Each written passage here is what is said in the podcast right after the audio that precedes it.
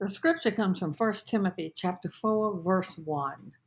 The Spirit clearly says that in the later times some will abandon the faith and follow deceiving spirits and things taught by demons. Now listen, false teachers were and still are a threat to the body of Christ. The Bible repeatedly warns about them. A teacher or a preacher may be very distinguished, have an honorable seminary degree, uh, he or she could be well versed and a marvelous orator. But if ever any of their teachings go against the Word of God or contradict the Bible in any fashion, their teachings are false.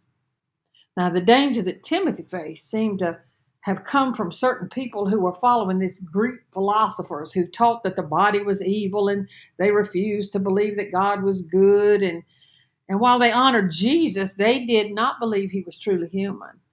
And Paul knew if these lies were not addressed, it would distort the truth of Christianity. 1 Timothy chapter 4 verse 6 and 7. If you point these things out to the brothers, you will be a good minister of Christ Jesus, brought up in the truths of the faith and of the good teaching that you have followed. Have nothing to do with godless myths and old wives' tales. Rather, train yourself to be godly. Listen, today we are faced with many in this woke generation that do not believe Jesus is the only way to the Father. This must be boldly addressed without hesitation. It clearly goes against the Word of God. For Jesus said in John chapter 14, verse 6, I am the way and the truth and the life, and no one comes to the Father except by me. Now, many in this generation believe that, that you can decide yourself whether you're male or female, and that as long as it's love, you can marry anybody you want to. All these falsehoods that go against the word of God.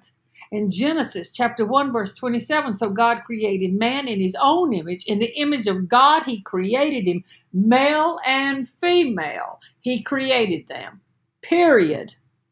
In Matthew chapter 19, verse 4 through 6. Have you not read that he who created them from the beginning made them male and female?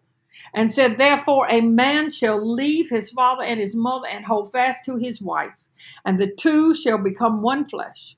So they are no longer two, but one. What therefore God has joined together, let not man separate. Don't believe me. Read the Word of God for yourself. Ask God to open your mind, open your heart to hear the truth, and then be bold to stand for what and how He has instructed us to live, understanding that everything He commands us comes from His great love for us. Forgive us, Lord, when we are influenced by modern day culture. It seems like man has been persuaded even from ancient times. Give us strength, Lord, to stand up stand up and stand on and honor your word. Give us courage to persevere and love one another. And in all things, Lord, we give you praise. In Jesus' name, amen.